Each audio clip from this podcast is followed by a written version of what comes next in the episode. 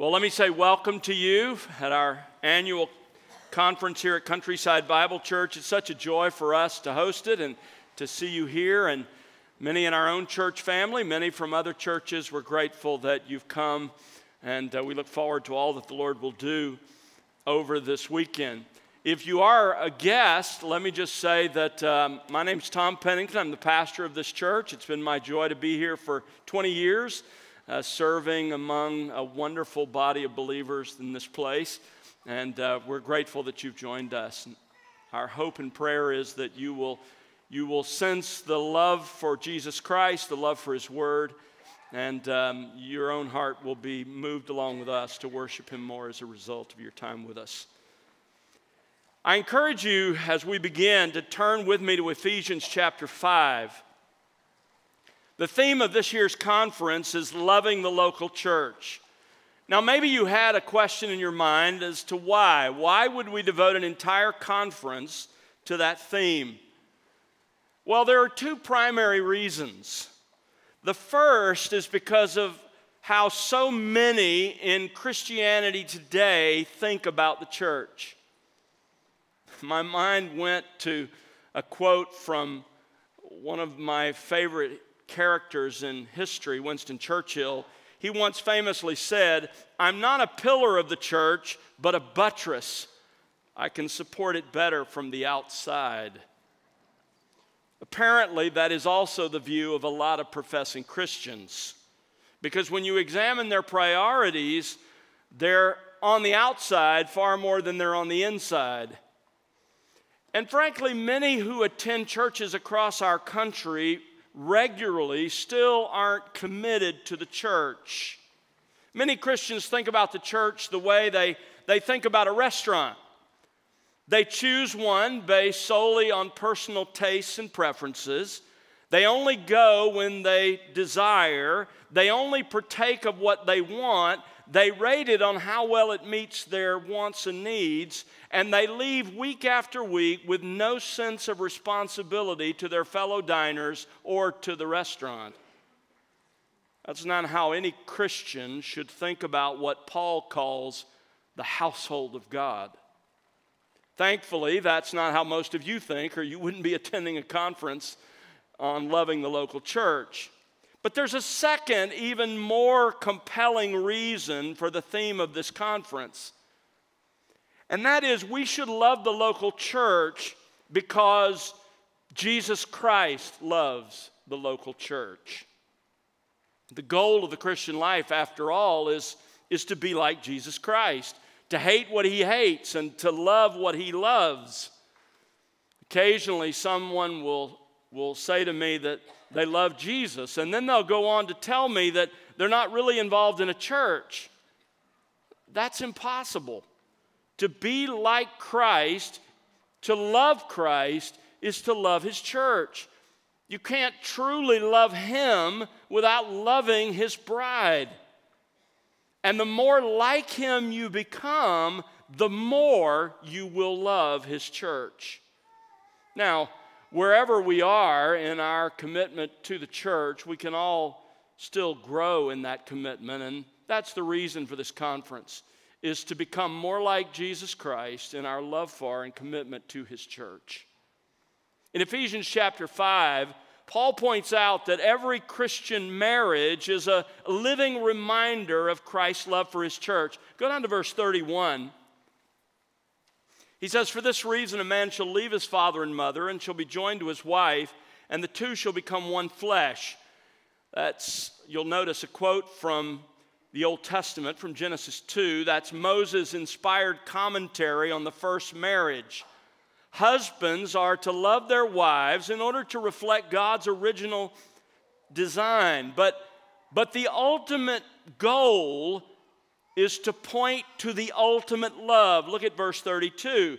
This mystery is great, but I am speaking with reference to Christ and the church. Now, obviously, Paul means that marriage pictures the relationship between Christ and us. But what he says is actually more profound than that. He says, Here's a mystery. Here's a truth that was previously known only to God, but that He has now revealed. Paul essentially says this Moses was speaking of a man and his wife, but I myself am speaking with reference to Christ and the church. Paul interprets Genesis 2:24 as referring to Christ and his church. Now that is that's really shocking when you think about it because we all have the sort of mistaken idea that Paul was sitting in his jail cell one day trying to come up with a great illustration of our relationship to Jesus Christ. And he's he's thinking and he's thinking and finally he says, "I've got it. It's marriage." Marriage is a perfect illustration. That is completely backward. Because you see, in eternity past, God decided to save sinners through the work of His Son, and then He created marriage as a living illustration. God created marriage not only because it's not good for man to be alone, but also as a powerful illustration of the relationship that believers have with his son. And that is what lies behind this entire passage on husbands' love for their wives. Let's read it together. Ephesians chapter 5, and I'll begin reading in verse 25 and read down through verse 30. Husbands, love your wives just as Christ also loved the church and gave himself up for her, so that he might sanctify her, having cleansed her by the washing of water with the word, that he might present to himself the church in all her glory, having no spot or wrinkle or any such thing, but that she would be holy and blameless. So husbands ought also to love their own wives as their own bodies. He who loves his own wife loves himself. For no one ever hated his own flesh, but nourishes and cherishes it, just as Christ also does the church, because we are members of his body. Now, when you look at that passage, you, you need to look at it a couple of different ways. Clearly, the applicational construction in this passage is how a Christian husband should love his wife. But the theological foundation is Christ's love for his church. And the practical implication that comes out of that for our conference this weekend is that every believer must love the church because Jesus Christ our Lord loves the church above all things.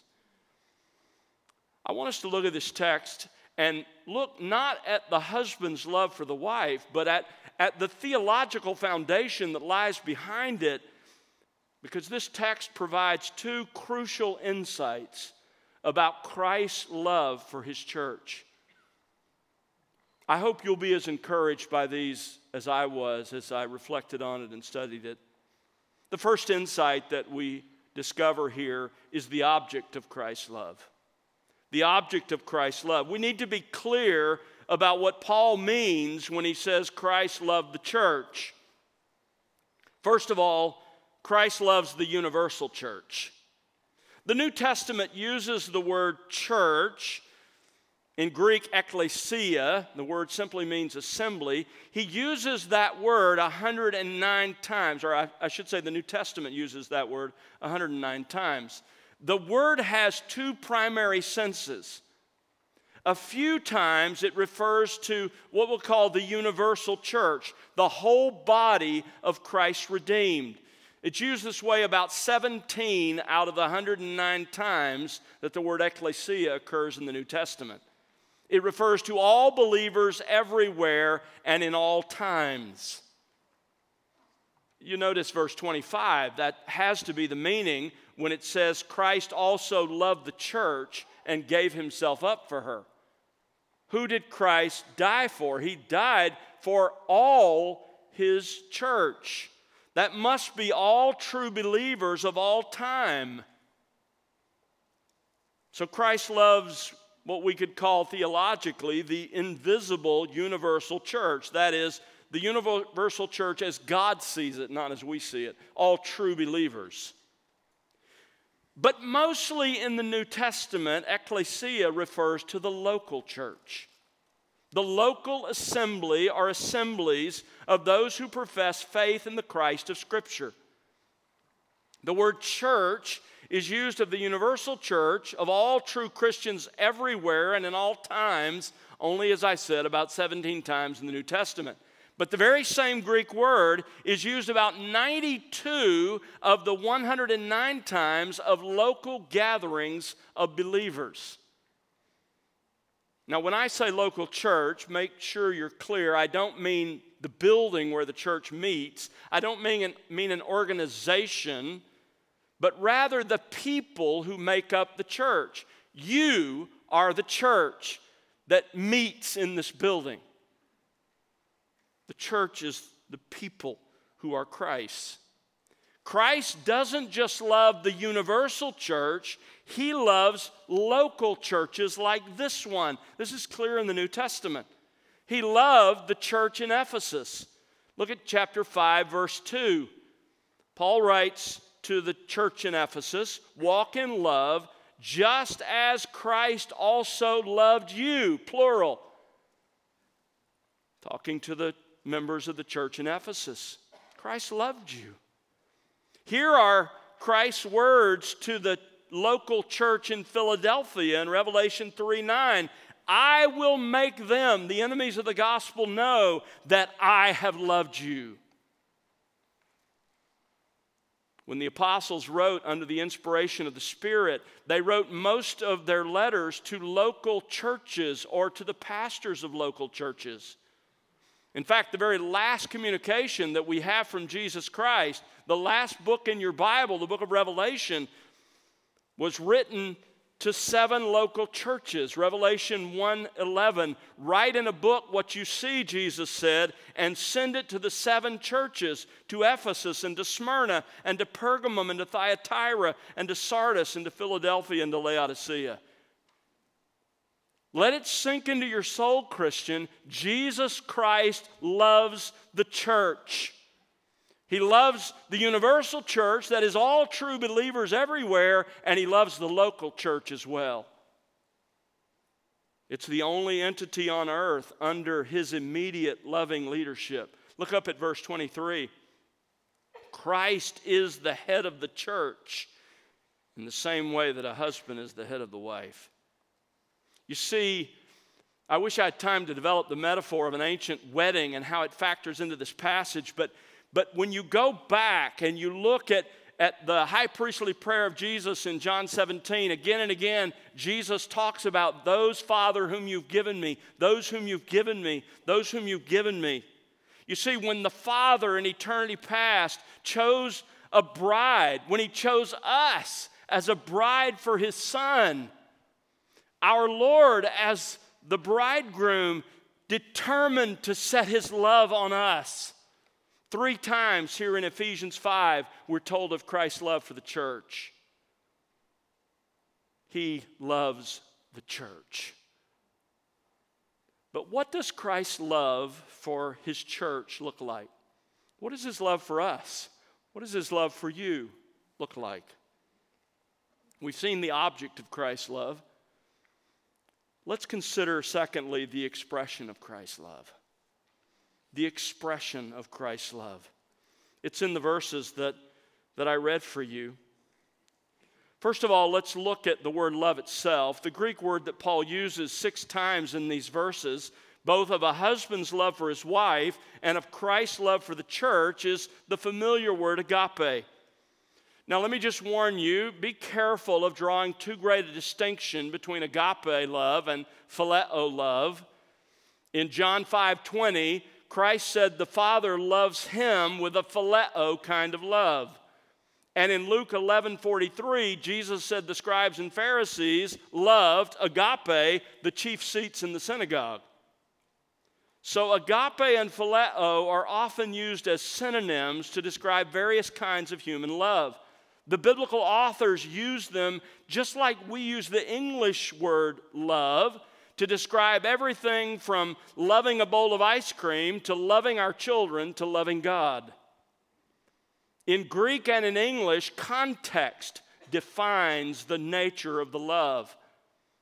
And in this context, it's the example of Jesus Christ. In these verses, there are four primary expressions of Christ's love for his bride, church. First of all, he loves the church with a sacrificial love. He loves the church with a sacrificial love. Verse 25 Christ also loved the church and gave himself up for her. Christ loved the church so much that he gave himself up for her, he sacrificed himself for her. How does Christ demonstrate this sacrificial love? There, there's so many examples in the New Testament. You could say that he showed his sacrificial love in the incarnation. Second Corinthians 8 9, you know the grace of our Lord Jesus Christ, that though he was rich, yet for your sake he became poor, that you through his poverty might become rich. You could say that he shows his sacrificial love in his humble service toward his saints.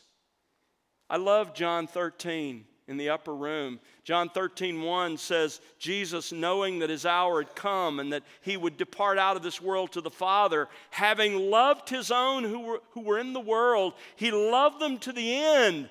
And then it says in verses 4 and 5, with that kind of love, he got up from supper, laid aside his, his garments, and taking a towel, he girded himself, and he poured water into a basin and began, and this is shocking, to wash the disciples' feet. By the way, Christ amazingly still puts our needs before his own. Not that he has needs, but you know what I mean by that. He puts our interests first because he loves us. You could also say that he shows his sacrificial love by disclosing himself to us. When you think about the Trinity, the love between the members and among the members of the Trinity is characterized by the full disclosure of themselves. John 5 20, Jesus says, The Father loves the Son and shows him all things that he himself is doing. The same is true of Christ's love for his church. John 14, 21, he who loves me will be loved by my Father, and I will love him and will disclose myself to him. John 15, 15, no longer do I call you slaves, for the slave does not know what his master is doing, but I've called you friends, for all things that I've heard from my Father I've made known to you.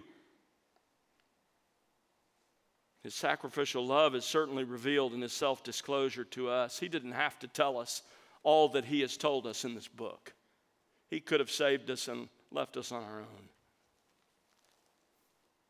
But most of all, he shows his sacrificial love in his substitutionary death, and that's the main point in this passage. Look at verse 25. Christ also loved the church and gave himself up for her and in case you wonder what he's talking about, go back to verse 2. Christ also loved you and gave himself up for us, and here's how he did so as an offering and a sacrifice to God as a fragrant aroma or as a soothing aroma. It's out of the language of the sacrifices in the Old Testament. As Christ offered himself on the cross, it's just like the smoke of the Old Testament sacrifices went up and soothed the, the wrath of God. It satisfied the wrath of God. The death of Christ was that kind of soothing of the wrath of God. And Jesus gave himself freely to accomplish that. Again, this is set against the backdrop of an ancient wedding. In the ancient world, usually it was when the betrothal was formalized, the bridegroom would, would present two gifts or two dowries. The first of them was to the bride's father in recognition of the help that the father would no longer have from his daughter. And the bridegroom also would often give his bride to be a gift, simply as an expression of his love. Jesus loved his bride, and he demonstrated that love in the wedding gift he gave her. He gave her himself. He loved us so much that his wedding present to us was to give himself to redeem us from the penalty of our sins, to satisfy the just wrath of God. There's one more thing you could think about when you think about the sacrificial love of Jesus. It's in the future. He will show his sacrificial love, and this is amazing, by serving us for eternity. Luke 12 37 says, Blessed are those slaves whom the master will find on alert when he comes. Truly I say to you, Jesus says, that he will gird himself, the master will gird himself to serve and have them recline at the table, and he will come up and wait on them. We will certainly serve our Lord for eternity. But far more amazing is that he will serve us. Don't miss Paul's immense point in Ephesians 5. The real standard of love is nothing less than the cross. Both verbs in verse 25 go back to the cross. Christ loved the church and showed that love by giving up himself at the cross. He loves the church with a sacrificial love. A second expression of his love in verses 26 and 27 is that he loves the church with a sanctifying love. Verse 26 says, So that he might sanctify her having cleansed her by the washing of water with the word. Now, look at the flow of Paul's thought. In verse 25, Christ died for the church. Then in verse 26, he cleansed the church by the washing of water with the word. That is a reference to what theologians call regeneration. That is the spiritual cleansing of our souls at the moment of salvation as the Spirit of God uses the word to give our souls a bath. It's what Titus 3:5 calls the washing of regeneration. That's what happened to your soul at the moment of conversion. In, in John 13, Jesus says, You got a bath, and now all you need is your feet to be washed as you walk through the world.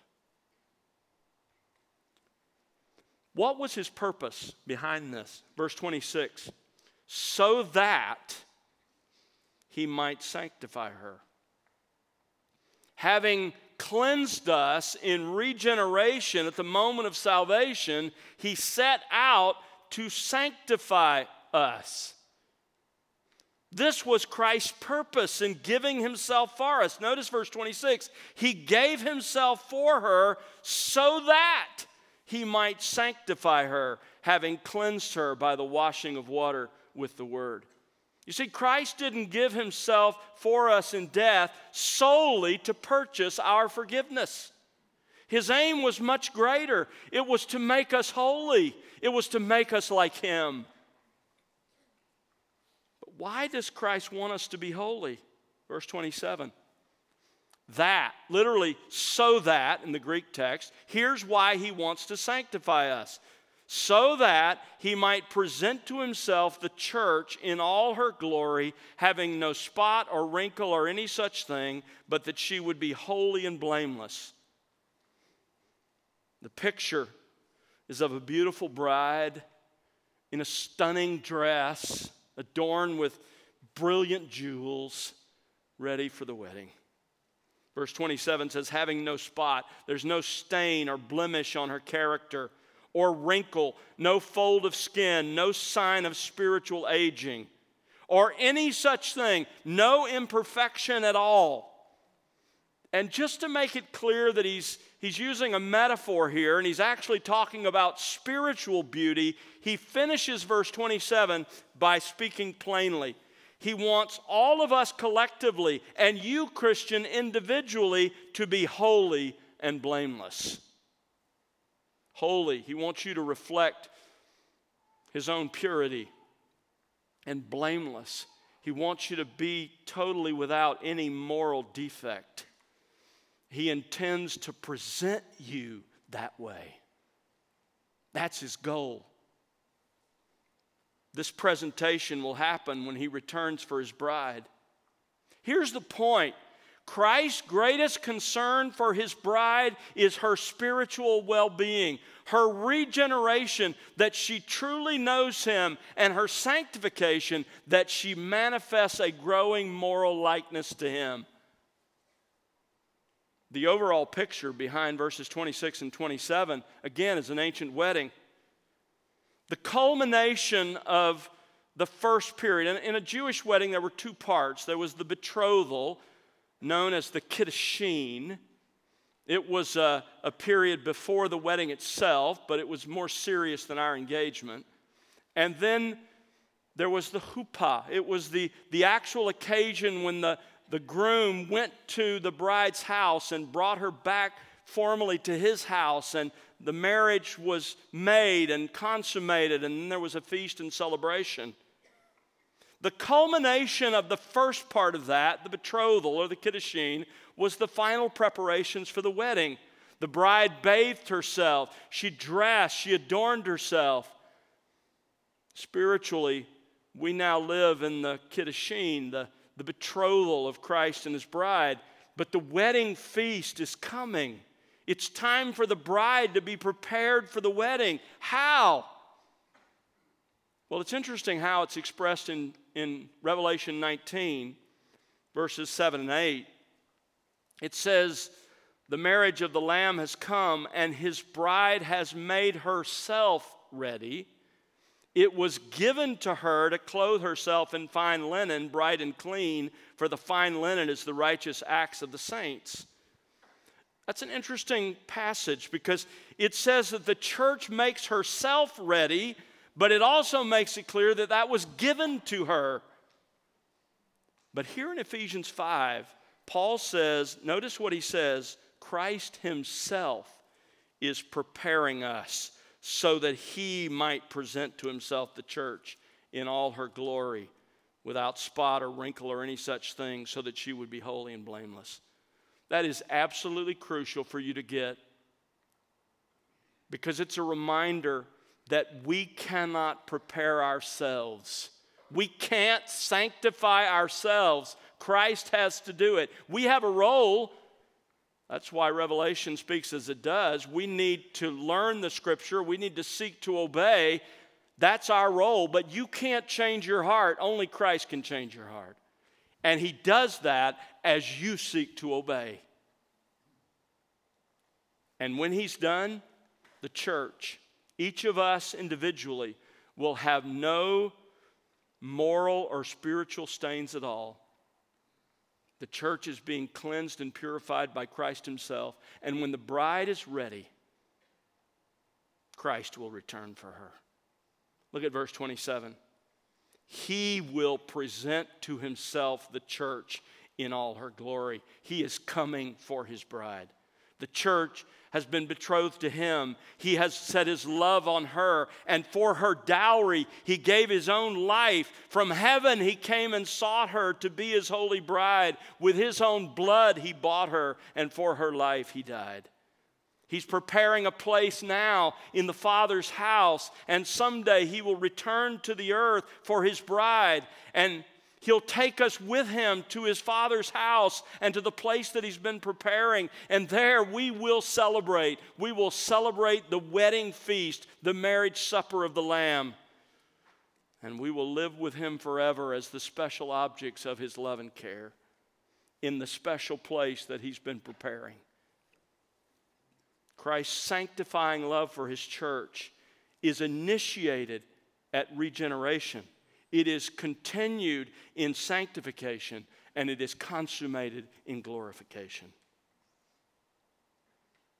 Now, so far in this passage, Paul has been using the picture of Christ's love for the church.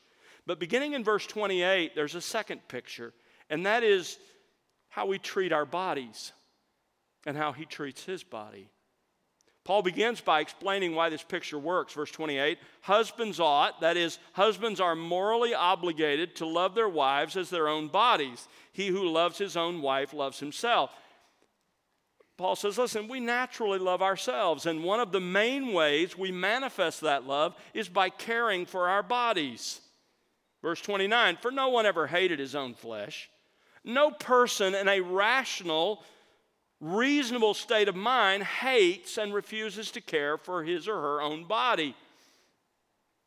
And this picture works because just as we, being sinful people, love our physical bodies and care for them, Christ loves his body.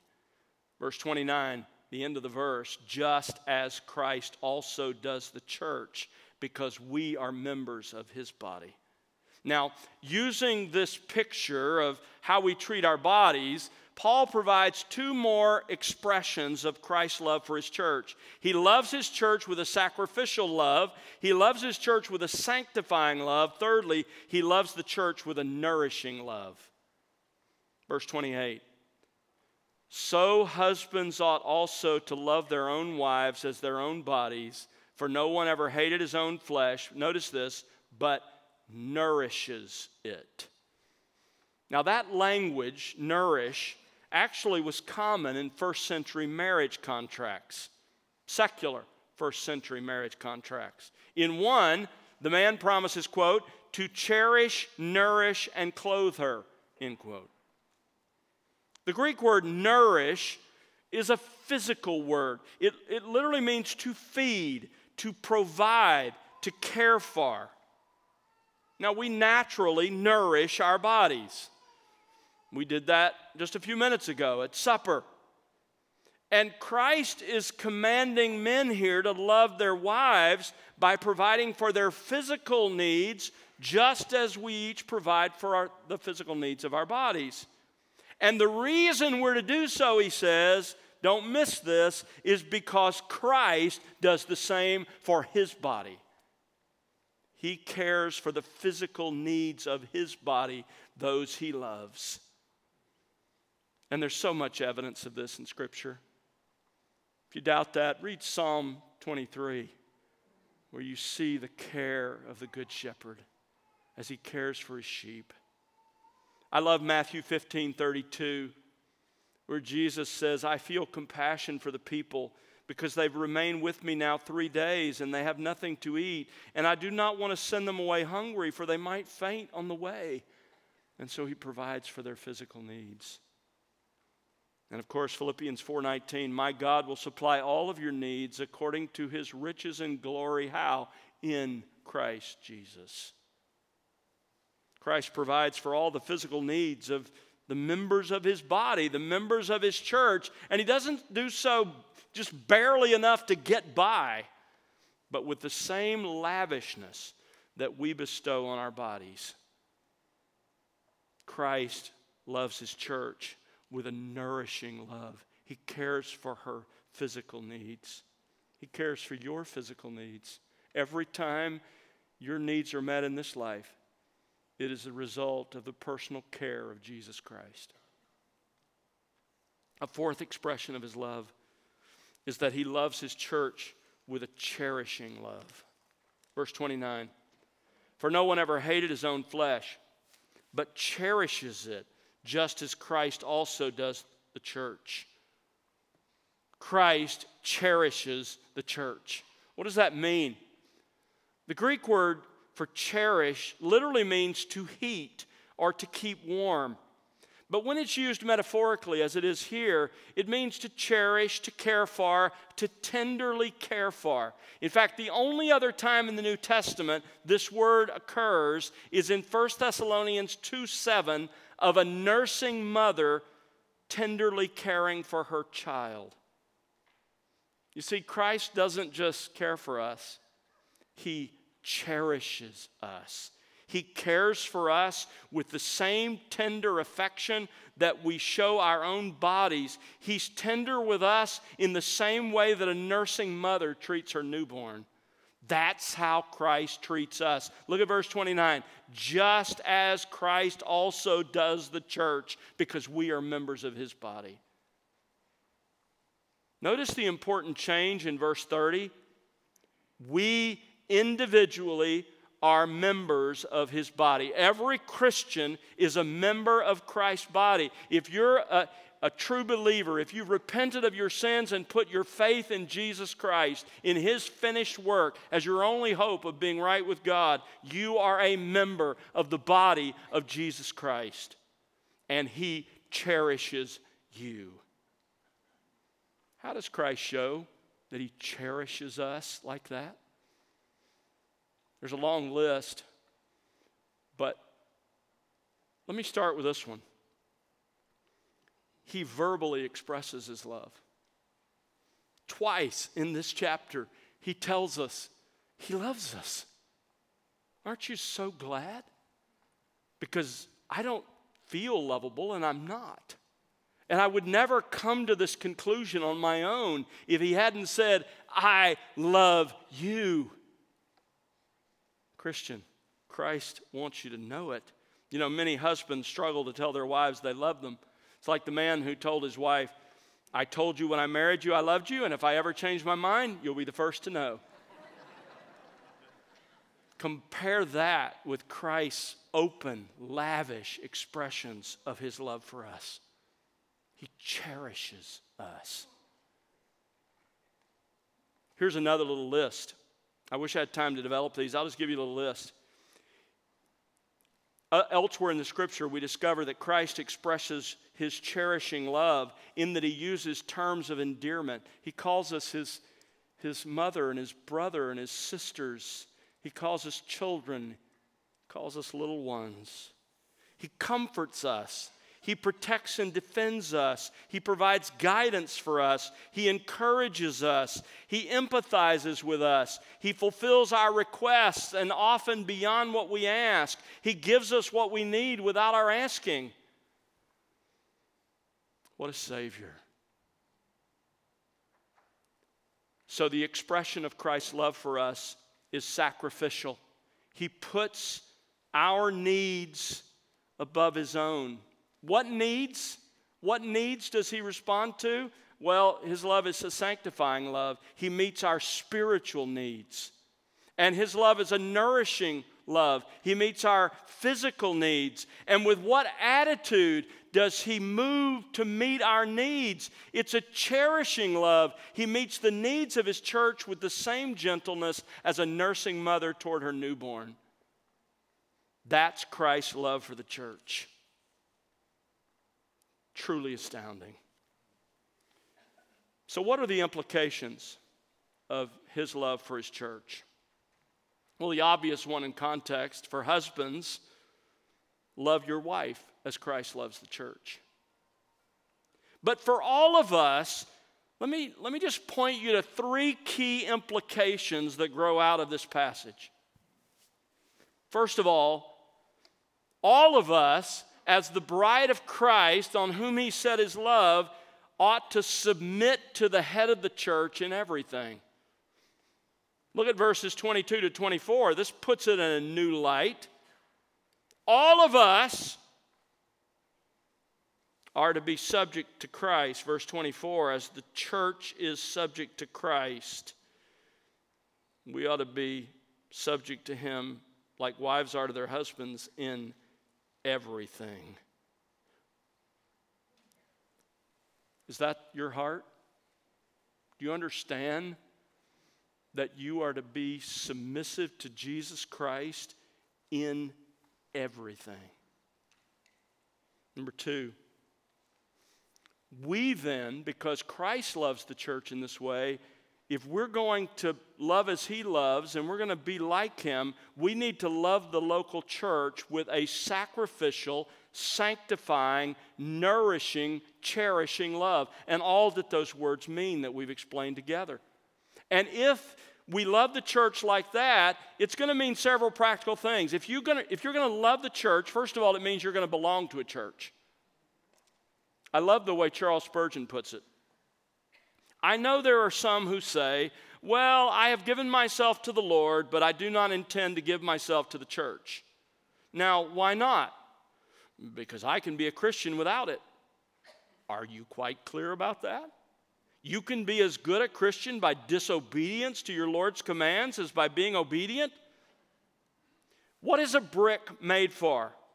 To help build a house. It is of no use for that brick to tell you that it is just as good a brick while it's kicking about on the ground as it would be in the house. It's a good for nothing brick. So, you rolling stone Christians, I do not believe that you are answering your purpose. You are living contrary to the life which Christ would have you live. You need to belong to a church. The church should matter to you because it matters most to Jesus Christ your Lord. It's time for some to stop dating the church and to make a commitment. Loving the church also means that you'll worship in the church. We're going to talk about this tomorrow. Hebrews talks about the importance of not neglecting the corporate worship. Loving the church means we'll fellowship in a local church. Acts 2:42 says they were continually devoting themselves to fellowship. In other words, you don't sneak into church hoping no one sees you and sneak out hoping no one sees you until the next time you can come and get your own selfish dose of spirituality. The church is a family to which you belong. Loving the church means that we will serve in a local church. The primary way you're called to serve Jesus Christ is by serving his people in the church. Philip's going to touch on 1 Peter 4:10 as each one has received a special gift, employ it in serving one another in the context of the church. So, the implications for all of us from this passage are submit to the head of the church in everything and love the local church. Thirdly, and I think the greatest and most wonderful implication is that you should be amazed at Christ's delight in you. My mind goes to Isaiah 62 5. As the bridegroom rejoices over the bride, so your God will rejoice over you. That's how Christ thinks of his church, his bride. In July of this year, Sheila and I will celebrate 37 years of marriage. I still vividly remember our wedding day. I remember waiting at the front and seeing her enter the back and I remember seeing her walk down the aisle.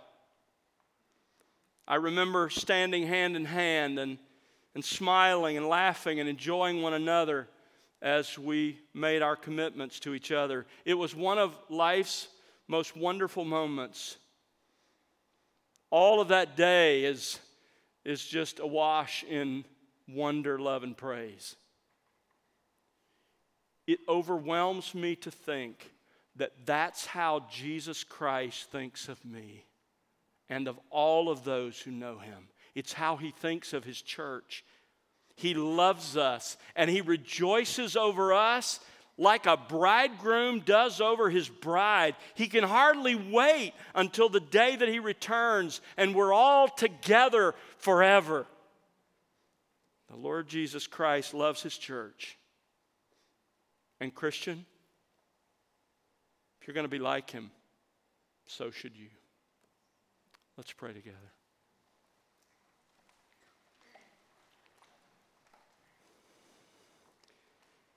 Father, thank you for this rich passage. Thank you that you have disclosed yourself to us in a great expression of your sacrificial love. You've condescended to make yourself known, to reveal your heart to us.